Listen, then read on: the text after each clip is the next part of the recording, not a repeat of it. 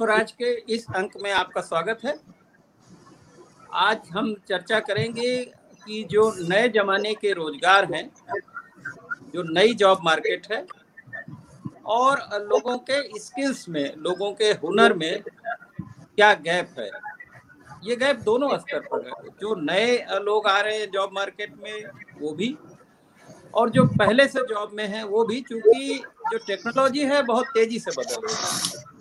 और खास करके जो आर्टिफिशियल इंटेलिजेंस का नया जमाना आया है, और जिसको कहा जा रहा है कि औद्योगिक क्रांति चौथी four zero four point zero तो आज इस विषय पे बात करने के लिए हमारे साथ दो पैनलिस्ट हैं, और दोनों एच हैं ह्यूमन रिसोर्सेज को ट्रेनिंग देना और उनको रिक्रूट करना, दोनों इस काम में अनुभवी हैं। तो मैं हूँ रामदत्त त्रिपाठी और हमारे पैनल में हैं प्रोफेसर आर डी मिश्रा, जो National Productivity Council of India के डायरेक्टर रहे हैं, और गीतिका मिश्रा, जो एचआर में सीनियर पोजीशन पे काम करती हैं जकार्ता में। सबसे पहले हम ये समझना चाहेंगे कि ये स्किल गैप होता क्या है? ये कैसे स्किल गैप कहाँ से आ जाता है गीतिका जी? स्किल गैप को समझना बहुत आसान काम है। बहुत सिंपल तरीके से बताया जाए तो स्किल गैप आपके पास जो हुनर है और आप जो करना चाहते हैं, उसके बीच में क्या फ़र्क है, क्या गैप है, वो बेसिकली स्किल गैप कहते हैं। इसको पता करने के लिए बहुत सारी टेक्निकल टूल्स आते हैं। आप खुद भी कर सकते हैं, आप किसी स्पेशलिस्ट को भी हायर कर सकते हैं पता करने के लिए। उसको करने के लिए सिंपल आपका प्रोसेस होता है, आपके अंदर क्या स्किल्स है। अगर आप टीचिंग करना चाहते हैं बेसिकली तो टीचिंग के लिए आपके पास क्या स्किल्स है? आपके पास डिग्री है, आपके पास आपके पास डिग्री है। बेसिकली एक चीज़ आपके पास है, आपके पास डिग्री आपको बोलना आता है, लेकिन उसके अलावा और क्या चाहिए आपको? तो आपके हिसाब से वो आइडियल सिचुएशन क्या होगी कि आप एक बहुत अच्छे टीचर बन सकते बीच में जो गैप आ रहा है आपको लिस्ट करिए। एक सिंपल सी लिस्ट बहुत आसानी से क्रिएट करी जा सकती है इसके लिए। तो ये स्किल गैप है। ये जो मेजर सोचने की बात है, वो ये है कि आज के टाइम में जो स्किल गैप है, जो काम करना है और जो आपके अंदर स्किल है, ये गैप बढ़ता जा रहा है। ये गैप क्यों बढ़ता जा रहा है? ये हमारा आज का मुद्दा होना चाहिए सोचने का, और इसको हम कैसे कम कर सकते हैं? मिश्रा जी, आ, जी हाँ। आप तो आ, इतने सालों से हैं जो इंडस्ट्री को देख रहे हैं ये गैप पिछले कुछ सालों से बहुत तेज़ी से बढ़ा है। तो इसकी वजह क्या है? इसकी गैप बहुत तेज़ी से बढ़ा है क्योंकि और उन लोगों का भी स्किल गैप बढ़ा है कि जो है रोज़गार में। लेकिन चूँकि इंडस्ट्री की टेक्नोलॉजी बदल गई, काम करने का तरीका बदल रहा है तो वो भी बहुत सारे लोग जो है, और इसकी वजह से कई बार तमाम जगह छटनी भी हो जाती है ले ऑफ़ भी कर दिए जाते हैं तो ये क्यों इतना बढ़ रहा है? देखिए, जैसा गीतिका जी ने कहा है टेक्नोलॉजिकल डेवलपमेंट इंडस्ट्रियल रेवोल्यूशन बहुत फास्ट स्पीड में बढ़ रही है, और हमारी जो मैन पावर है वो लार्ज स्केल इंडस्ट्रीज़ में तो वो उस गैप को भरपाई कर देते हैं ट्रेनिंग देने के बाद। लेकिन जो हमारी इंडस्ट्रीज़ है, जिसको हम मीडियम और स्मॉल स्केल इंडस्ट्रीज़ कहते हैं, ये लोग इस काम को नहीं कर पाते हैं। अगर आप देखेंगे, हिंदुस्तान में करीब 501 मिलियन एम्प्लॉज हैं ऑर्गेनाइज सेक्टर में। अनऑर्गेनाइज सेक्टर में भी इतने ही हैं, अगर देखा जाए तो। जो स्किल गैप की हम बात कर रहे हैं तो ज़्यादातर ये देखा जाता है कि ऑर्गेनाइज सेक्टर से इसका थोड़ा बहुत ध्यान रखती है। ये 501 मिलियन जो एम्प्लॉज हैं, उसमें 41 परसेंट तो एग्रीकल्चर में जो एग्रीकल्चरिस्ट है। आखिर उनके स्किल को भी डेवलप करने की ज़रूरत है कि एग्रीकल्चर में भी टेक्नोलॉजिकल डेवलपमेंट बहुत फास्ट स्पीड से बदल रहा है। इंडस्ट्री में 26 परसेंट है और सर्विस सेक्टर में अगर आप देखेंगे तो 23 परसेंट है। हम यहाँ कहना चाहेंगे कि देखिए, जो सेंट्रल गवर्नमेंट के अधीन जो पब्लिक सेक्टर ऑर्गेनाइजेशन आज के दिन पे है, वो 277 एनटीपीसी बीएलई बीएसएल ओएनजीसी यहाँ हम जाते रहे हैं और ये लोग इस गैप को आइडेंटिफाई करते रहते हैं ट्रेनिंग नीड असेसमेंट के ज़रिए। और उसको वो भरपाई करने की कोशिश करते हैं, क्योंकि प्रोडक्टिविटी और कंपटीशन में जब तक वो न्यू टेक्नोलॉजी को अडॉप्ट नहीं करते हैं, तब तक जो है, आप वो आगे नहीं बढ़ सकते हैं। 1992 की बात है इंडो गल्फ संस्था है आपके यूपी में। वहाँ पर उन्होंने आईएसओ 9000 जबकि फर्टिलाइज़र की इतनी डिमांड थी। तो उनके एमडी हमसे मिले, उन्होंने हमने कहा कि सर, आप आईएसओ के लिए क्यों इतना पैसा खर्च कर रहे हैं? एनपीसी ने किया था वो असाइनमेंट बोले, हमारा प्रीमियम में माल बिकेगा। तो लोग बाग जो है, पहले से जो डेवलप्ड सेक्टर है, वो अपने आप को तैयार कर लेते हैं। अगर आप देखेंगे कि हिंदुस्तान के जो मेजर इंडस्ट्रीज़ जो है, जिसका कि इकोनॉमिक बैकबोन है, वो आयरन एंड स्टील है टेक्सटाइल है, जूट है शुगर है सीमेंट है पेपर है और अभी जो आई है वो पेट्रोकेमिकल आ गई है ऑटोमोबाइल आ गई information technology banking and insurance ये they constitute the major part of the Indian economy matter fact देखा जाए तो। लेकिन उसमें जो है कि अगर आप देखेंगे एम्प्लॉयमेंट की जहाँ तक बात आती है, जो एमएसएमई में 6.3 करोड़ इंडस्ट्रीज़ है। हालाँकि गवर्नमेंट बहुत कुछ चाह रही है कि एमएसएमई सेक्टर के भी स्किल गैप को आइडेंटिफाई करके उनको at par with the international society लाया जाए, लेकिन वो हो नहीं पा रहा है। आपको याद होगा 15 जुलाई 2015 में मोदी सरकार ने एक skill development initiative skill India mission के नाम से स्टार्ट किया था और आज सही छह साल हो गए हैं। पर मुझे लगता नहीं कि ये बहुत बड़ा ट्रेंड सेटर रहा है। कहने को अगर आप डेटा देखेंगे तो उन्होंने कहा था कि हम जो है, आज तक एक 1.07 करोड़ लोगों को ट्रेनिंग दी है। और शुरू शुरू में ये ट्रेनिंग का जिम्मा इन्होंने जो एनजीओ को दे दिया था, और वो एनजीओ जो है अच्छी तरीके से काम नहीं किए हैं, ये दुनिया जानती है। फर्जीवाड़ा बहुत हुआ उसमें डेटा जो बहुत बना है। अभी जो हमारे नए स्किल डेवलपमेंट मिनिस्टर बने हैं बेंगलोर से राजीव चंद्रशेखर जी, मैं उनका ध्यान लेना चाहता हूँ कि ये स्किल डेवलपमेंट के जितने इनिशिएटिव्स हैं और जितनी भी प्रोजेक्ट्स हैं, उसको आई को दीजिए आई को दीजिए एन को दीजिए स्टैब्लिश्ड इंस्टीट्यूशंस को दीजिए एनजीओ आपको रिज़ल्ट नहीं दे पाएगा। दूसरा मेरा कहने का है, ठीक है गवर्नमेंट ने एक अच्छा एक स्कीम निकाला मोदी सरकार ने कि स्किल इनिशिएटिव इंडिया हम स्टार्ट करते हैं, लेकिन क्या इसके पहले कोई सर्वे हुआ कि हमको किस तरह की इनिशिएटिव्स और किस तरह के टेक्नोलॉजी की ज़रूरत है? नहीं, उन्होंने क्या किया? खाली कारपेंट्री है और मैसन का वर्क है, उनके ऊपर निकाल दिया, पर उसके ऊपर, उससे हमारी इकोनॉमी नहीं बेस्ड है। आज के जमाने पे आप देख रहे हैं चाइना नंबर टू इकोनॉमी होने के बावजूद उनका प्रयास है कि हम नंबर वन हो जाए। हमारी जो है, अगर जीडीपी देखेंगे, वो थ्री ट्रिलियन के आसपास है। और हमारा अभी लास्ट ईयर का GDP growth rate minus seven था सेवन पॉइंट टू तो हम, आपने जो सोचा हुआ है कि 2024 तक फाइव ट्रिलियन इकोनॉमी हम बना देंगे रोड मैप कहाँ है हमको बताइए? कंस्टेंट्स बहुत आ रहे हैं। एक कोविड बहुत बड़ा। कंस्टेंट वर्ल्ड वाइड आ गया, जिसकी वजह से कम से कम हिंदुस्तान में पचहत्तर लाख लोगों की नौकरी चली गई। सबसे पहले तो उनको आपको डिप्लॉयमेंट देना है स्किल डेवलपमेंट तो बात की बात है। समझे? जो भी काम पे लगे हुए तो अनएम्प्लॉयड यूथ क्या करेगा? मिश्रा जी, ये ये आपने एक बहुत इम्पोर्टेंट पॉइंट उठाया है कि कोविड की वजह से इंडस्ट्री में जो ग्रोथ कम हो रही बिज़नेस कम हो रहा है और इसके अलावा काम का तरीका भी बदला है इधर काफ़ी बिल्कुल ठीक। सबका। तो गीतिका ये ये जो ऑलरेडी लोग जॉब में हैं जो जा रही है या रहने वाली है उनको क्या करना चाहिए तो नए सिरे से फिर एम्प्लॉयमेंट पा सके? क्योंकि बेरोजगारी से तो बहुत तरह तरह की समस्याएँ होती हैं। ये बहुत बड़ी प्रॉब्लम एक्चुअली ने बोला अनएम्प्लॉयमेंट रेट बहुत ज़्यादा बढ़ गया है। अगर हम सिर्फ़ 2019 और 2020 के बीच में कंपेयर करें तो उसमें भी बढ़ गया है काफ़ी। और काफ़ी जॉब्स ने 2020 अब क्या करना चाहिए ये तो डिपेंड करता है सेक्टर से सेक्टर वाइज लेकिन जो लोग कुछ कर सकते हैं बेसिकली अपना इम्प्रूवमेंट के लिए काम करना है। स्किल्स एकदम रिडंडेंट होते जा रहे हैं। कोविड की वजह से काफ़ी लोग ने जो रिटेल सेल्स में जॉब वो कट ली है। तो वो एक बहुत बड़ा सेक्टर अनएम्प्लॉयड हो गया है। अब वो क्या कर सकते हैं?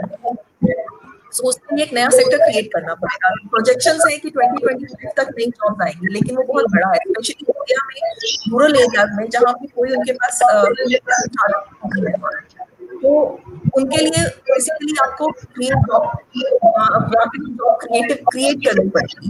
एक लोअर लेवल पे जहाँ पे वो इसके लिए एक पर्टिकुलर सेक्टर कुछ नहीं कर सकता। ये काम जहाँ पे गवर्नमेंट क्रिएट कर सकती है या फिर एक यूथ अपने आप से कुछ क्रिएट कर सकता है। सो स्किल लर्निंग के बाद में जो लोग ऑलरेडी जॉब में हैं, वो क्या कर सकते हैं? कुछ एक नए skills learning programme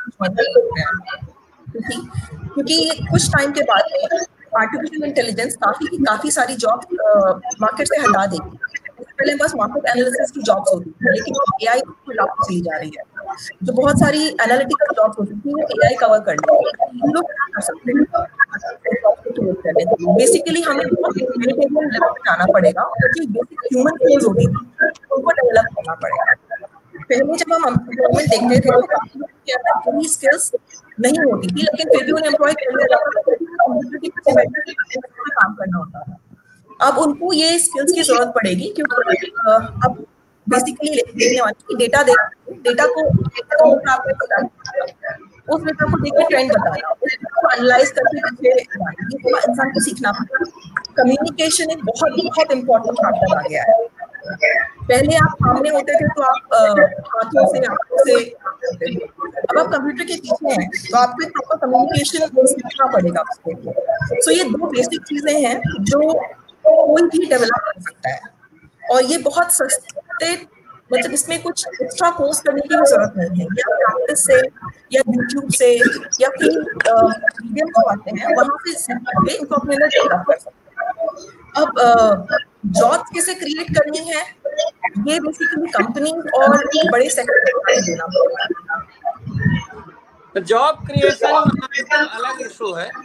Mishra ji देखिए एक और है तो गवर्नमेंट सेक्टर को भी आपने देखा है प्राइवेट सेक्टर को भी आपने देखा गवर्नमेंट सेक्टर के जो एम्प्लॉज होते हैं या ऑफिसर होते हैं वो बहुत रजिस्ट करते हैं नई टेक्नोलॉजी या नया हुनर सीखने में। वो एक उनका रेजिस्टेंस कैसे कम किया जाए मैं कंप्यूटर का ही ध्यान दिखाऊँ तो शुरू शुरू में तमाम ऑफिसर कहते थे कि साहब ये टाइपिस्ट का काम है हम क्यों सीखे टाइपिस्ट करेगा चिट्ठी लिखेगा या ईमेल है तो साहब मैं ईमेल नहीं देखूँगा मेरा प्राइवेट सेक्रेटरी ईमेल देखेगा तो वो अपने तोहिन समझते हैं या बहुत सारे तो ये गवर्नमेंट सेक्टर में जो नए स्किल सीखने में जो इतना रेजिस्टेंस होता है आपको क्या लगता है वो कैसे क्योंकि रीडिप्लॉयमेंट तो उनका भी करना है ज़ाहिर है कि हमारा इस किसी भी देश में बहुत सारे लोगों को आप एकदम से जॉब से अलग नहीं कर सकते। क्योंकि उसकी अलग समस्याएँ हैं, जो सामाजिक असंतोष है अलग समस्या है। और गवर्नमेंट भी बहुत बड़ा एम्प्लॉयर है। वो सरकार में भी है और सरकार तमाम तरह के बिज़नेस इंडस्ट्री चलाती है बी एस को देख लीजिए। और भी बहुत सारे इंडस्ट्री तो इसमें कैसे करना चाहिए कि नए लोगों को स्किल सिखाई जाए? तो उनका रजिस्टर कैसे दूर हो?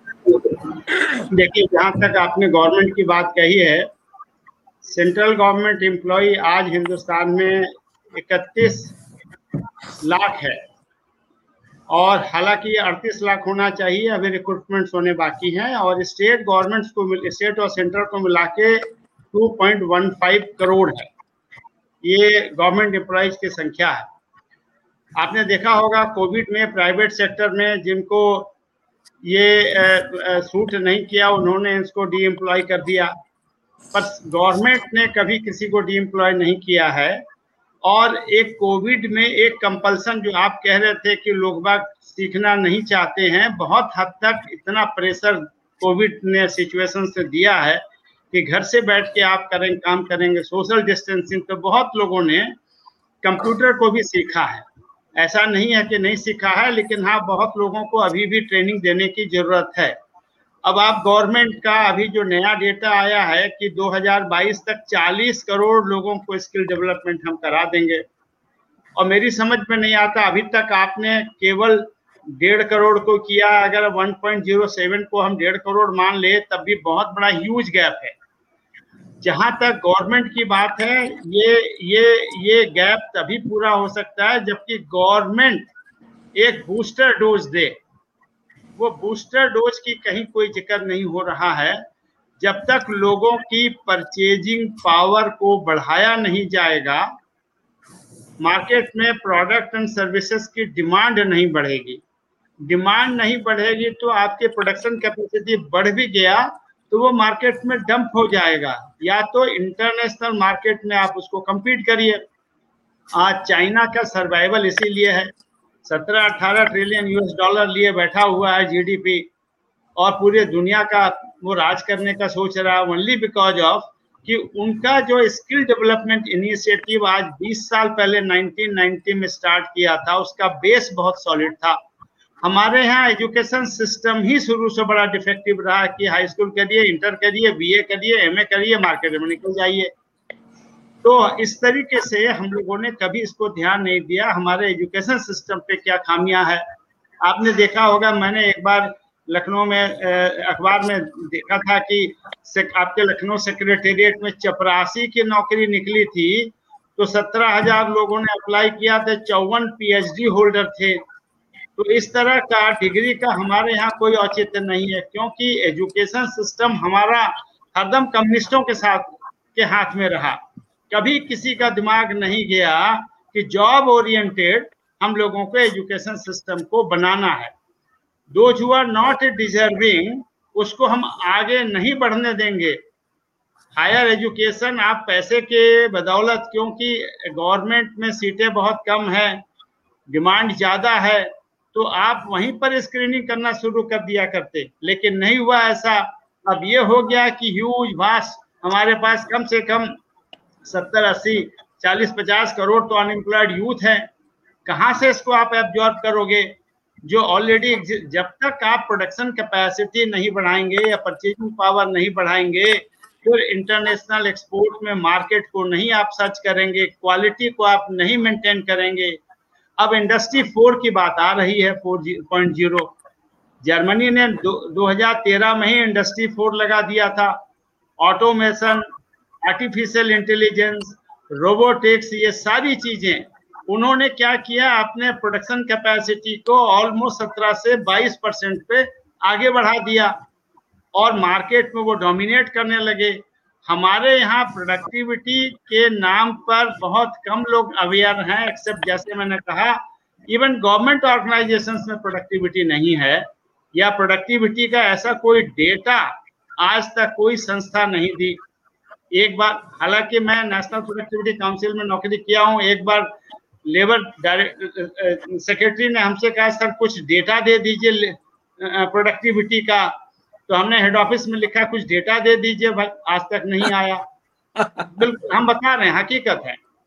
देखिए खाना पूरी करना अलग बात है लेकिन प्रोडक्टिविटी का जब तक महत्व तो नहीं दिया जाएगा even we must breathe productivity हमारे ब्लड में होना चाहिए, जब तक कि हम सारी इंडस्ट्रीज़ में, अभी भी आप देखेंगे आइडियल कैपेसिटी 30 से 35 परसेंट बहुत सारी इंडस्ट्रीज़ में।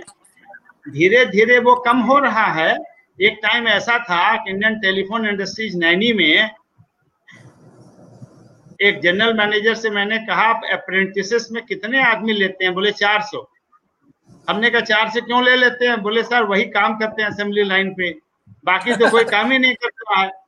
बताइए, हम टेलीफोन कैसे सप्लाई करें? तो ये मानसिकता जब तक बदली नहीं जाएगी, और गवर्नमेंट ने तो गवर्नमेंट ने भी अभी छप्पन जे लागू कर दिया है कि भाई आप if you are incorrigible go out from the job हमें आपकी ज़रूरत नहीं है, बहुत पहले कर देना चाहिए था। वो कल्चर हमारे यहाँ नहीं है। अब तो पब्लिक सेक्टर में तो आदमी ये मान के चलता था बिग बोरो और स्टील हमको तनख्वाह देनी है। अब वो माहौल बदल गया है, यूनियन भी बहुत कमज़ोर हो गई है। अभी वर्ल्ड बैंक ने एक अनाउंसमेंट किया, आपने देखा होगा कि इक्कीस बाईस में इंडिया का जीडीपी ग्रोथ 8.5 होगा। हम तो कहते हैं बड़ी अच्छी बात है। ये हो जाए तो बड़ी अच्छी बात है।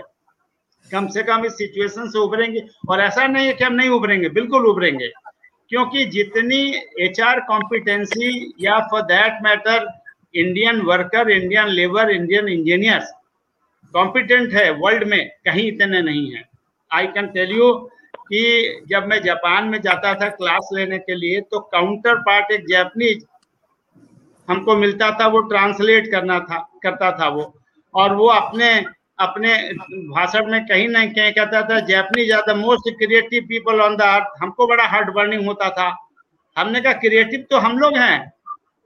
लेकिन हमारा दिमाग उल्टा चलता है। ये ये कल्चर अगर हम लोग आज़ादी के बाद, नेताजी ने कहा था, ब्रिगेड परेड ग्राउंड पे 1943 में कि आज़ादी से हमको कोई रोक नहीं सकता, लेकिन हमें 20 साल तक आर्मी रूल में रहना चाहिए, नस्ल ठीक करने के लिए। वो हुआ नहीं। और यही वजह है कि देखिए India is the largest exporter of man power in the world skilled semi skilled unskilled और आप देखिए अभी अमेरिकन गवर्नमेंट बाइडन बाइडन के गवर्नमेंट में दस पंद्रह आदमी बड़े वीवीआईपी पोस्ट में इंडिया इंडिया लगे हुए हैं। तो कहने का मतलब कॉम्पिटेंसी में मिश्रा जी आपने अमेरिका की बात की आपने जर्मनी की बात की तो हम ये भी कहते हैं कि अनुशासन के लिए मिलिट्री रूल ज़रूरी नहीं है। वो सोशल कल्चर की बात है। आप देखिए अमेरिका यूरोप जी जी तो ये तो हमारी हमारी कुछ कल्चरल प्रॉब्लम है इशू है कि हमारी अपब्रिंगिंग ऐसी होती है समाज में ऐसा एटीट्यूड है कि अगर बेटा बिना काम किए तनख्वाह लाता है तो बाप भी उसको अच्छा समझता है बाकी देश में ऐसा नहीं माना जाता है। तो जस्ट टू इनपुट हियर अभी रिसेंटली एक ट्रेंड को हम लोग खत्म करने की कोशिश कर रहे हैं। ट्रेंड ये है कि कंपनीज़ में जब आप असेस करते हो लोगों को सो आप उनके टाइम उन्होंने कितना स्पेंड ऑफ़िस में या सिस्टम पे उस पर असेस करते हैं ना कि प्रोडक्टिविटी पे which is completely what Mishra ji saying कि आप काम कितना करते हो ये आपके की परफॉर्मेंस इंडिकेटर्स पे होना चाहिए। आपने कितना काम किया ना कि इस पे कि आपने वो काम करने में कितना टाइम लगाया। सो so, जब ये मेंटालिटी खत्म होगी तभी आप स्किल पे ध्यान दोगे क्योंकि तब आप आपके पास एक मेजर रहेगा कि काम के बेसिस पे हम डिसाइड कर रहे हैं कौन किस काम को कितना जल्दी खत्म करता है एफिशिएंटली गोइंग बैक एक टॉपिक uh, हमने बीच में छेड़ा था कॉलेज यूनिवर्सिटीज एजुकेशन सिस्टम के ऊपर। हमारा ये रोज का काम होता है इन रिक्रूटमेंट एजेंसी की हम फ्रेशर से बात करते हैं। हमारे वहाँ जब कॉलेज से लोग पास आउट होते हैं उनको सिर्फ़ बेसिक एनालिटिकल या टेक्निकल नॉलेज दी जाती है वो टेक्निकल नॉलेज भी हमारी करीबन 20-30 साल पुरानी आती है। तो जो भी कंपनी उन्हें हायर करती है उन्हें अलग से इन्वेस्टमेंट करना पड़ता है। सो so, जब भी आप इंडिया से फ्रेश स्किल हायर करते हैं उसको कम से कम आपको छह महीने ट्रेन करने में लगाना पड़ता है कि ऑफ़िस में बिहेव कैसे करना है और बेसिक टेक्नोलॉजी से अब के को मैच कैसे करना है। अगर हम इंडिया में एमबीए कॉलेजेस की बात करें तो इंडिया में एमबीए कॉलेजेस बहुत ज़्यादा है। लेकिन जो एमबीए ग्रेजुएट्स होते हैं, उनको एक स्ट्रक्चर को मैच करने के लिए बहुत ज़्यादा टाइम लगता है। वही स्ट्रक्चर आप बाहर देशों में सिंपल ग्रेजुएट्स में देख सकते हैं। जो मैनेजमेंट ग्रेजुएट्स होंगे, उनको मास्टर करने की ज़रूरत नहीं है। वो सिर्फ़ ग्रेजुएट्स होते हैं, उनको लेकिन सेम लेवल ऑफ़ नॉलेज होता है। तो अगर मुझे किसी को हायर करना है, मुझे एक मास्टर्स मिल रहा है, एक ग्रेजुएट मिल रहा है, दोनों का स्किल लेवल मेरे लिए सेम है। एक को मैं थोड़ा कम पे एम्प्लॉय करूँगी, एक को थोड़ा ज़्यादा देना पड़ेगा क्योंकि उसके पास मास्टर्स डिग्री है। तो ऑब्वियसली मैं उस पर जाऊँगी जिसके पास सेम स्किल लेवल है, लेकिन एजुकेशन डिग्री फिर भी कम है। तो ये वाला जो गैप है एक प्रैक्टिकलिटी एक प्रैक्टिकल ओरिएंटेशन जो हमें एमबीए स्टूडेंट्स या बीटेक जो प्रोफेशनल कोर्सेज हैं उनको कॉलेजेस से देना स्टार्ट करना पड़ेगा ताकि वो कॉलेज से निकलने के बाद ही एम्प्लॉय उनके अंदर स्किल गैप इतना ज़्यादा ना है कि कंपनीज़ को उनको असेट की जगह वो एक बर्डन लगने लगे। दैट इज़ अनदर रीजन हाँ so, ये अभी जब एक देखिए एक तो लोगों को हायर करते तो हम एटीट्यूड और एक एटीट्यूड लर्निंग प्रोसेस माइंडसेट ये देखते हैं। स्किल सेट तो मोर लेस सबके पास सेम ही होता है चाहे वो पोस्ट ग्रेजुएट निकले या वो ग्रेजुएट निकले। क्योंकि जो प्रैक्टिकल ओरिएंटेशन कॉलेज में दिया जा रहा है वो ये है। जो लोगों को एक एज मूव पता एक एज मिलता है हायरिंग के टाइम पे जो एक एक्स्ट्रा बेनिफिट पॉइंट मिलता है वो ये अदर स्किल्स उनका एटीट्यूड क्या है? उनके पास लर्निंग कैपेसिटी है कि नहीं? उनका डिसीज़न मेकिंग कैसा है?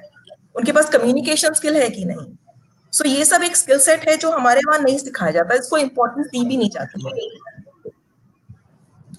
मिश्रा जी जी। ये जो जिन स्किल्स की ज़रूरत है इंडस्ट्री को वो हम क्यों नहीं सिखाते हैं इंडिया में? नहीं ऐसा नहीं है। देखिए अब देखना पड़ेगा जब इंडस्ट्री 4.0 आया है तो उसमें हमको इंटरनेशनल मार्केट में compete करने के लिए बहुत सारी ज़रूरत है। वो ट्रेनिंग गैप अभी एग्जिस्ट करता है। क्योंकि अभी भी देखिए 2013 में और हम पाँच साल से सुन रहे हैं कि इंडिया में इंडस्ट्री 4.0 इम्प्लीमेंट हो रहा है। लेकिन मैंने कहा जो लार्ज स्केल इंडस्ट्रीज़ है, वो तो कर लेते हैं। मीडियम स्मॉल स्केल इंडस्ट्रीज़ उसको मैच नहीं कर पाते हैं।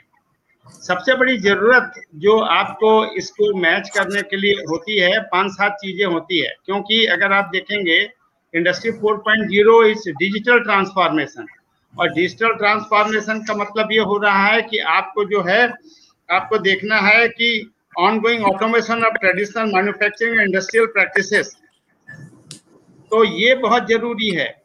देखिए इंडस्ट्रियल इंजीनियरिंग में एक बात कही जाती है there is no system in this world which can not be subjected to improvement there is no end to this it's a continuous journey तो उस हिसाब से जब तक आप उसको, और अभी तो कोविड में हमको सिखा दिया है कि भाई आपको बगैर आईटी इंटरवेंशन के आप सरवाइव कर नहीं सकते हैं। डिस्टेंस सर्विसेज़ से लोग बागों ने घर से काम करना शुरू कर दिया है। और दूसरी चीज़ है डॉक्टर्स हैं। अगर आप देखेंगे यूके में डॉक्टर केवल 93 परसेंट वो आपके ऑनलाइन कंसल्टेशन देते हैं। केवल सात परसेंट पेशेंट जो है, और वही कल्चर हमारे यहाँ आ जाएगा, जाने की ज़रूरत नहीं है। आप देखिए स्कूल कॉलेज में क्या हो रहा है, स्कूलों में खासकर। स्कूलों में क्या ऑनलाइन पढ़ाई शुरू हो गई है? और हम तो कह रहे हैं कि कोर्ट में भी ऑनलाइन शुरू हो गया है।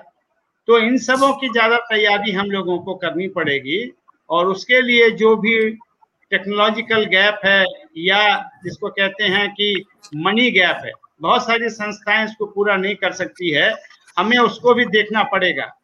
अभी जो सबसे बड़ा चैलेंज आ रहा है, मेरे समझ से, वो एचआर के लिए भी बहुत बड़ा चैलेंज है मैटर ऑफ़ फैक्ट कि लीडरशिप एंड सोशल इन्फ्लुएंस हमने देखा है कि अगर कॉम्पिटेंट लीडर है तो वो एक लॉस मेकिंग कंपनी को भी वो प्रॉफिट मेकिंग बना देगा।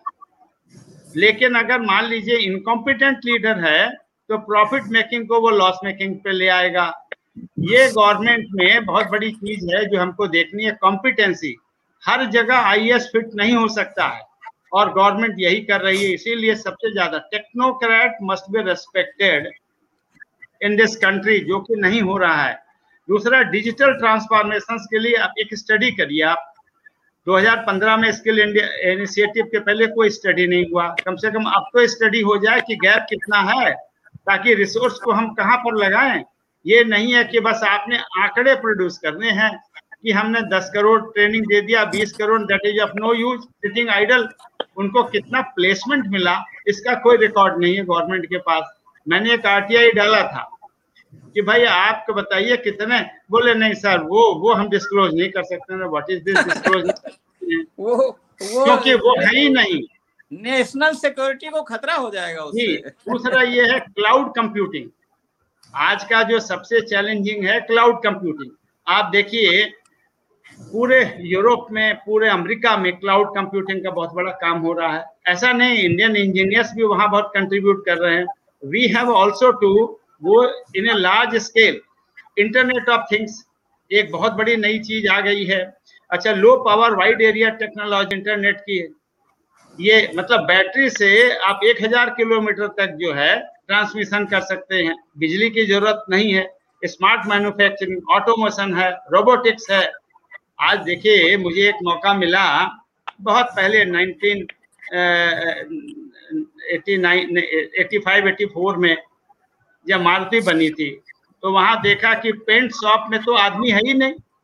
कंट्रोल पैनल पे कोई खड़ा हुआ सारा ऑटोमेशन से। ये 85 की बता रहा हूँ। आज तो ऑटोमेशन का एक हायर डिग्री पहुँच गया है।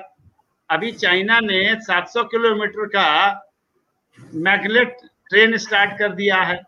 नहीं तो ये चीज़ है कि जो सबसे बड़ी चीज़ है हमारे यहाँ वो ये है कि फ्लेक्सिबिलिटी एंड अडोप्टेबिलिटी क्रिएटिविटी पे काम नहीं हो रहा है। और कोई कर भी रहा तो उसको प्रोत्साहन नहीं मिल रहा है। तो ये बहुत बड़ी चीज़ है जो चाइना में, देखिए, एक सवाल है कि कितने रिसर्च पेपर इंडिया में इंटरनेशनली एक्लेम किए जाते हैं? एमिटी यूनिवर्सिटी कभी कहती है, हज़ार रिसर्च पेपर हमने प्रोड्यूस कर दिया। अरे भाई एक्सेप्ट कितना हुआ बताइए। और निंजन यूनिवर्सिटी है जापान की या आपकी चाइना की, वहाँ पर सबसे ज़्यादा रिसर्च पेपर एक्सेप्ट होते हैं इंटरनेशनली एक्लेम होते हैं। तो हमारे यहाँ जो पीएचडी हो रहा है वो कॉपी कैट हो रहा है। कॉपी कैट हो रहा है कि वहाँ से कॉपी किया यहाँ कर दिया यहाँ से कर दिया पीएचडी मिल गया। तो इस पे लगाम कॉपी पे इसको एक दूसरा क्रिटिकल थिंकिंग टेक से भी जब तक आप आपकी इंडस्ट्रीज़ नहीं होगी चाहे मीडियम स्केल हो स्मॉल स्केल या लार्ज स्केल तब तक आप कंपीट नहीं कर सकते हैं। गीतिका ने ठीक कहा कम्युनिकेशन एंड इमोशनल इंटेलिजेंस एक एरिया है जो सबसे ज़्यादा ध्यान देने की आज के टाइम पे ज़रूरत है। साइबर सिक्योरिटी अब आप देखिए एक बहुत बड़ा झंझट खड़ा हो गया हिंदुस्तान में। इसराइल इसराइल ने एनओसी दे दिया। भाई वाई कांट भी अब आप देखिए साइबर हैकिंग पे चाइना पे एमएससी और एमएस की पढ़ाई हो रही है भला बताइए।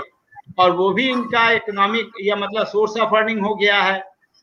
तो ये इसराइल ने जो एनएसओ ये कंपनी ने पेगासस जो स्टार्ट किया है उससे आपको लगता है कि कम रेवेन्यू आ रहा है क्या? पर ये यहाँ हंगामा खड़ा हो गया। डिजिटल मार्केटिंग की बहुत बड़ी ज़रूरत है। सबसे बड़ी you have to explore market ये सबसे बड़ा चैलेंज जो हमारे आने वाले दिनों पे कमिंग दस साल के लिए है। और इस पे हमको ज़्यादा से ज़्यादा ध्यान देना पड़ा। और स्किल जो ट्रेनिंग होगी आगे की, वो इन चीज़ों को ध्यान में रख के होनी चाहिए। इसलिए एनजीओ जो सड़क छाप एनजीओ हैं, वो इस ट्रेनिंग को नहीं दे सकते हैं। मैंने कहा कि आप इंजीनियरिंग पढ़ाई के साथ ही एन की ज़िम्मेदारी दे दीजिए। हमारे एन बहुत है। आई को दे दिया एस्टेब्लिश रेप्यूटेड इंजीनियरिंग इंस्टीट्यूट को ज़िम्मेदारी दे दीजिए। They will really produce the kind of skill required और ये इसमें हम, मेरा तो ऐसा मानना कि हो नहीं पाएगा, इसलिए गवर्नमेंट को इसके ऊपर सबसे ज़्यादा ध्यान देने की ज़रूरत है। स्किल गैप बहुत बड़ा है। जब तक हम गैप को, देखिए, अगर टेक्नोलॉजिकल पेस अगर मान लीजिए पंद्रह परसेंट के रफ्तार से चल रही है तो टेक्नोलॉजिकल गैप हम साठ परसेंट तो वो गैप हरदम बढ़ता चला जाएगा। इसके लिए हमको बहुत बड़ा, और गवर्नमेंट कह रही है हमारे पास पैसा नहीं है। ये भी एक बहुत बड़ी एक प्रॉब्लम है। पैसा है पैसा जहाँ खर्च होना चाहिए मिश्रा जी वहाँ नहीं खर्च होता। गवर्नमेंट की प्राइवेट ये भी हो सकता है ना। जी ये भी है। अब देखिए एक सवाल यही उठ रहा है कि कोविड के टाइम पे हम बीस पच्चीस हज़ार रुपया नई प्रधानमंत्री का घर और नई संसद बनाने में खर्च कर रहे हैं। जब इतनी बड़ी महामारी है इतनी बड़ी अनसर्टेनिटी है तो उस प्रोजेक्ट को रोका जा सकता था। वो प्रोजेक्ट तब का होता है कि जब हमारे पास माला माल हो हम तब के आपने कई बार चाइना की बात की कि टैलेंट की बात की। तो देखिए चाइना में तो पॉलिटिकल पार्टी में सबसे ज़्यादा तो एक तो के बाद यूनिवर्सिटीज में या समाज में इंडस्ट्री में टैलेंट की वहाँ बहुत इज़्ज़त है। हमारे यहाँ इज़्ज़त है जुगाड़ की और सिफारिश की। अगर आपकी सिफारिश है तो आपको यूनिवर्सिटी में जॉब मिल जाएगी। आपको आता है नहीं आता है कोई फ़र्क नहीं पड़ता। तो खैर ये तो नहीं मैं, मैं मैं इसको बहुत हद तक पॉलिटिकल सिस्टम को भी जिम्मेदार मानता हूँ। जी इसीलिए मैंने कहा। क्योंकि जो जो हमारे पॉलिटिकल आका है उनका उनका बैकग्राउंड क्या ये भी देखने की ज़रूरत है। और निर्णय तो वही करते हैं ना पॉलिसी वही बनाते हैं एग्जीक्यूट वही करते हैं। मुझे याद पड़ता है टाइम्स ऑफ़ इंडिया में एक कार्टूनिस्ट ने एक एक कार्टून छापा था और एक पुलिस ऑफिसर अपने बॉस के पास जाके कहता है sir we could succeed not allowing criminals to go near the polling booth but sir we failed criminals entering parliament जी हाँ यही हो रहा है।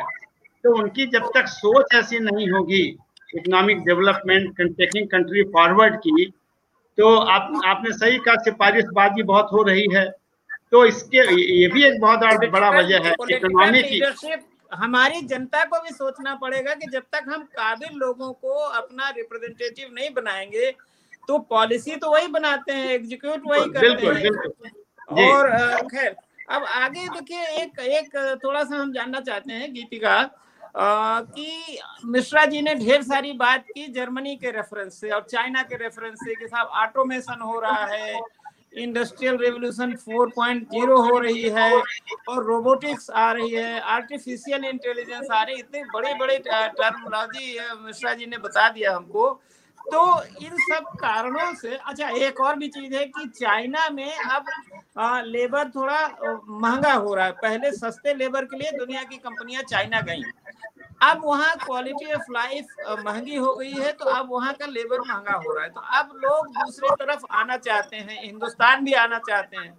लेकिन हम उनको एक तो एनवायरनमेंट सही नहीं दे पा रहे हैं, दूसरे स्किल लोग नहीं दे पा रहे हैं। देखिए, तमाम जो कंपनियाँ हैं वो वियतनाम चली जा रही है थाईलैंड चली जा रही है, बांग्लादेश भी हमसे आगे जा रहा है कई चीज़ों में, कपड़े को लेकर के और चीज़ों तो हमको किस तरह से अपनी वर्क फोर्स को क्या आगे पाँच दस साल में कैसी ट्रेनिंग दे, देनी पड़ेगी ताकि जो जो जो बड़ी कंपनियाँ हैं वो आए हमारे यहाँ। हम बहुत उनको लिए पलक पावड़े बिछा के बैठे हैं स्वागत करना चाहते हैं लेकिन उनको आएँगे वो तभी जब उनको यहाँ एनवायरमेंट ठीक मिलेगा और वर्क फोर्स मिलेगी ट्रेन तो क्या ट्रेनिंग देनी पड़ेगी अगले पाँच सात साल? हमारे जो एजुकेशनल इंस्टीट्यूट हैं उनको क्या करना चाहिए? हम इसको दो पार्ट में डिवाइड करते हैं, ठीक है? एक ब्लू कॉलर जब हम बात कर रहे हैं लेबर की ब्लू कॉलर लेबर्स की, जहाँ पे हम समझते हैं कि इंडिया सबसे सस्ता है। दूसरा होता है व्हाइट कॉलर जो डिप्लोमा होल्डर ग्रेजुएट जो एक स्किल लेबर होता है। अनस्किल लेबर में भी हमारे वहाँ लेबर प्रोटेक्शन नहीं है। मैं इंडोनेशिया की बात करूँगी चाइना की बात करेंगे। सिंगापुर की बात करेंगे। यहाँ पे एक बेसिक मिनिमम वेज सिस्टम है जो कि बहुत ट्रांसपेरेंट है।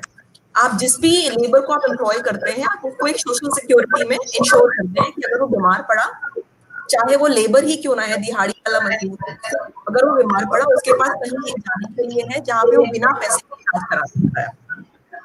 सो so, उसके बाद से उसका वो बेसिक टेंशन खत्म हो गया। वो जो पैसा है वो बस लाइफ स्टाइल पे लगाएगा। इसीलिए हम कह रहे हैं लाइफ स्टाइल इम्प्रूव हो। रहा है लाइफ स्टाइल इम्प्रूव होने के लिए सिस्टम इंडिया में। है भी वो सिर्फ़ पेपर्स पे है वो रियलिटी में काम नहीं करता। नाउ अनस्किल एक हम स्किल बात करते हैं। एक सेकंड थोड़ा आवाज़ इको कर रहे हैं आराम से बोलिए धीरे से। हाँ। तो जो स्किल लेबर की बात कर रहे हैं स्किल लेबर में हमारे वहाँ पे यहाँ पे आ, मैं इंडोनेशिया में मैंने देखा है मैंने चाइना में देखा है। जब एक कोई भी कोई भी ग्रेजुएट हो रहा है ग्रेजुएशन से पहले थर्ड ईयर से उनकी इंटर्नशिप स्टार्ट हो जाती है। सो कॉलेजेस उनको एक फ्रीडम देते हैं कि आप फुल टाइम कॉलेज मत आइए। आप आके सिर्फ़ कुछ घंटे यहाँ पे अटेंड करिए, बाकी टाइम आप जाके प्रैक्टिकल एक्सपीरियंस लीजिए। तो जब वो हमारे पास आते हैं तो हमें उन्हें पॉलिश नहीं करना पड़ता हायर करने के लिए, क्योंकि उनके पास एक बेसिक सिस्टम ऑलरेडी अवेलेबल होता है। तो उनको साल का आखिरी साल उनको डिग्री के अलावा वो प्रैक्टिकल एक्सपीरियंस में इन्वेस्ट करते हैं। तो ये मेजर डिफरेंस है। हमारे वहाँ पे अटेंडेंस पे मार्क्स मिलते हैं। अगर बीटेक वाला फोर्थ ईयर में अटेंडेंस नहीं देगा पूरी तो उसको एग्जामिनेशन टिकट नहीं मिलेगा। ग्रेजुएशन वाले अगर फाइनल ईयर में क्लास में अपियर नहीं होंगे तो उनको टिकट नहीं मिलेगा एग्जामिनेशन बाहर की बाहर के कॉलेजेस में क्या हो रहा है, वो आखिरी साल, दो सेमेस्टर्स उनको फ्रीडम दी जाती है। सर्टेन आवर्स आप कॉलेज में या अटेंडेंस में लगाइए, आप आइए बेसिक स्ट्रक्चर फॉलो करिए, लेकिन फिर आप प्रैक्टिकल भी सीखिए जाकर। तो बाहर की जो स्किल है, बाहर की जो यूथ है, वो ऑलरेडी हमसे एक साल आगे होते हैं जब हम ग्रेजुएट करते हैं। बेसिक सिस्टम जो हमारा एजुकेशन का है, हम किताबों पे किताबों में बहुत ज़्यादा फोकस करते हैं प्रैक्टिकलिटी में कम करते हैं। ये हमारा स्किल यूथ स्किल जो लेबर आ रहा है उसके लिए है। अनस्किल वाले में एक बहुत डिफरेंट स्टोरी चलती है। हर कंट्री में जहाँ पे आ, मैंने इंडिया में काम किया है चाइना में काम किया है इंडोनेशिया में काम कर रही हूँ वहाँ हर जगह चाइना इंडोनेशिया में एक बेसिक प्रोटेक्शन सिस्टम है। एक प्रोटे एक बेसिक प्रोटेक्शन सिस्टम है उसके लेबर्स के लिए। ये हमारे वहाँ पे नहीं है। तो आप अगर प्रोटेक्शन ही नहीं देंगे जो इंसान को कल की जॉब की भी सिक्योरिटी uh, नहीं है वो स्किल डेवलपमेंट करेगा कहाँ से? उसको सिखाएँगे आप कहाँ से? तो पहले एक स्ट्रक्चर वो ही नहीं है वहाँ पे तो बात बाद में करेंगे पहले स्ट्रक्चर स्टेबिलिटी की बात करी जाए वहाँ पे। जी जी। ठीक है मिश्रा जी काफ़ी समय हो गया है एक फाइनल आ, हमारे कई जो श्रोता हैं दर्शक है वो जानना चाहते हैं कि जो भारत में और खास करके जो नॉर्थ इंडिया में जो रूरल पॉपुलेशन है और जो तमाम कॉलेजेस से पढ़ के निकलने रही, निकल रही है, फिर शहरों में आके वो धक्का खाते हैं, वो आपने जैसा कहा कि सचिवालय में पीएचडी हैं इंजीनियर बीटेक हैं, फिर चपरासी की जॉब के लिए अप्लाई अप्लाई करते हैं। या सिक्योरिटी गार्ड बनना चाहते हैं, या फिर ऐसे ही छोटे मोटे जहाँ भीतर धक्का खाते हैं। तो जो रूरल एजुकेशन सिस्टम है या जो रूरल स्किल ट्रेनिंग का सिस्टम है, उसमें हमें क्या ध्यान देने की ज़रूरत है? क्योंकि सबसे ज़्यादा समस्या वहीं पर है। और ये समस्याएँ जो इमोशनल इंटेलिजेंस कम्युनिकेशन स्किल्स ये सारी भी वहाँ पर और ज़्यादा हैं, क्योंकि वहाँ पर ग्रूमिंग का और उस तरह का एक एम्बियंस या एटमोसफियर भी नहीं है। जी। देखिए, ऐसा है कि इंडिया में रूरल सेक्टर में 60 से 70 परसेंट आदमी रहता और जीडीपी का 15 से 20 परसेंट ये लोग कंट्रीब्यूट करते हैं। तो वो भी एक बहुत बड़ा अहम हिस्सा है, उसको हम इग्नोर नहीं कर सकते हैं। तो स्किल डेवलपमेंट इनिशिएटिव जो है गवर्नमेंट ऑफ़ इंडिया को इस तरीके से चॉकआउट करना चाहिए कि पैन इंडिया वो स्प्रेड हो और ये फैसिलिटी गाँव में जाके दे। गाँव में तो नहीं, कम से कम तालुकात में जा, तालुका में जा करके दे सकते हैं, सब डिवीज़न में दे सकते हैं और गवर्नमेंट ऐसा प्लान कर रही है। तभी जाके स्किल डेवलपमेंट का एक अपना ऑब्जेक्टिव पूरा होगा, नहीं तो नहीं होगा। फिर दूसरी चीज़ है, आपने ट्रेनिंग तो दे दी, उसके लिए जॉब क्रिएशन भी बहुत ज़रूरी है। अगर बहुत ज़्यादा स्किल डेवलपमेंट ट्रेनिंग लेने के बाद अनएम्प्लॉयड रह जाते हैं तो उनके अंदर एक फ्रस्ट्रेशन या हीन भावना पैदा हो जाएगी। तो पैरेलल गवर्नमेंट को देखना चाहिए where the job could be created जहाँ पर वैकेंसी पड़ी हुई है उनको आप फिलअप करिए। नॉर्मली ऐसा देखा गया है जब किस कहीं पर इलेक्शन होने हो, होता है तो गवर्नमेंट कहती है हम इतने सीटें भरेंगे इतने why not to make it in systematic manner कि जहाँ सही में ज़रूरत है, वहाँ पर भैर अगर अननेसेसरली किसी ऑर्गेनाइजेशन में या डिपार्टमेंट में ज़्यादा एम्प्लॉयमेंट आपने एंगेज कर लिया तो उनकी प्रोडक्टिविटी लॉस हो जाएगी। तो वो एक साइंटिफिक स्टडी करने के बाद पैन इंडिया में इज़ ए प्लानिंग कमीशन को ये काम करना चाहिए। लेकिन प्लानिंग कमीशन भी इस काम को नहीं कर पा रही है, क्योंकि ज़रूरत ये है कि हमको एक पूरा सिस्टम और मैकेनिज्म डिवाइस बनाना पड़ेगा। जितने भी हमारे डिस्ट्रिक्ट है, और सब डिस्ट्रिक्ट हैं, या सब डिवीज़न तक, वहाँ तक जब तक हमारा ये बेनिफिट परकुलेट डाउन नहीं करेगा स्किल डेवलपमेंट का कोई मतलब खड़ा नहीं होता है। शहर वाला तो कहीं ना कहीं से कर लेगा, गाँव वाले को वो फैसिलिटी नहीं मिल पाती है। तो ये बहुत बड़ा गैप है। हम नहीं चाहते हैं गैप को और बढ़ाइए। हम चाहते हैं उस गैप को कम करिए ताकि इंटरनेशनल मार्केट में हम कहीं पर स्टैंड करें। क्योंकि देखिए, ये एक बहुत बड़ी अपॉर्चुनिटी है, ये कोविड तो कहाँ से उत्पत्ति हुई ये एक कंट्रोवर्शियल चीज़ है, लेकिन पूरी दुनिया जानती है ये चाइना से उत्पत्ति हुई। और सब लोग जो है चाइना के पहले, क्यों चाइना की जो पॉलिसी है, एक्सपेंशनिज्म का उससे सारी दुनिया घबराई हुई है। वहाँ के इंडस्ट्रीज़ जो है वो भी फ्लाई कर रहे हैं इधर उधर जा रहे हैं। तो हमारे पास बहुत बड़ी अपॉर्चुनिटी है। हम उनको टैप करें और उसको हम सारी फैसिलिटीज़ प्रोवाइड करें। एक माहौल धीरे धीरे इंडिया में बन रहा है और हम लोग इंडस्ट्रीज़ को जैसे हम यहाँ देख रहे हैं गाजिया ये नोएडा में कि बहुत सारी इंडस्ट्रीज़ को आ, ये लोग अट्रैक्ट कर रहे हैं। अटैची के लोग एम्बेसी के लोग इन्फ्लुएंस कर रहे हैं कि हमारे यहाँ ये फैसिलिटीज़ और खासकर ये अभी जो प्रेजेंट योगी सरकार है तो काफ़ी जो हम सुन रहे हैं, काफ़ी सपोर्ट कर रही है एक्सटेंशन ज़मीन से लेकर के पावर से लेकर के, तभी जा करके अगर इंडस्ट्रीज़ लगेंगे तो एम्प्लॉयमेंट अपॉर्चुनिटी क्या मौका मिलेगा? और जो स्किल डेवलपमेंट आप कर रहे हैं, उसको वहाँ एब्जॉर्ब करने का इसीलिए ये भी एक स्टडी होना चाहिए कि कितने स्किल डेवलपमेंट इनिशिएटिव से कैंडिडेट निकल रहे हैं और किसको कहाँ पर प्लेस किया जा सकता है और वो area wise technology non technology area wise अब जो है, जो एक था कि हमको वो ट्रेनिंग देनी थी कि वोकेशनल ट्रेनिंग वोकेशनल ट्रेनिंग से अब टेक्निकल ट्रेनिंग पे हमको ज़्यादा ध्यान देने की ज़रूरत है, क्योंकि टेक्निकल रेवोल्यूशन हिंदुस्तान में ऑलरेडी आ गया है। इसका बेनिफिट कुछ इंडस्ट्रीज़ न उठाएँ, ज़्यादातर लोगों को बेनिफिट मिलना चाहिए, मेरा कहने का मतलब ये है। जी जी तो ये जो टेक्नोलॉजिकल रेवोल्यूशन है, इसका फ़ायदा आम लोगों को मिले, सबको मिले, और सभी लोग प्रोडक्टेशन में इन्वॉल्व हो ताकि उनके पास पैसा जाए, उनके पास रेगुलर इनकम जाए। और जैसा कि आज हो रहा है कि 80 करोड़ लोगों को मुफ़्त का राशन देना पड़ रहा है, वैसी स्थिति ज़्यादा दिन तक न रहे। तो बहुत अच्छा आप दोनों लोगों का धन्यवाद कि जो स्किल गैप आज हमने समझने की कोशिश की है। और ये भी समझ में आया कि भाई स्किल ट्रेनिंग के साथ साथ इंफ्रास्ट्रक्चर के साथ साथ जो गवर्नमेंट का जो एटीट्यूड है, वो भी बड़ा इम्पोर्टेंट होता है खास करके इन्वेस्टमेंट में, क्योंकि जो इन्वेस्टर आता है, पैसा लगाना चाहता है, वो चाहता है कि उसका पैसा सेफ़ रहे और उसका बिज़नेस भी चले और वो काम भी करे प्रोडक्शन भी करे।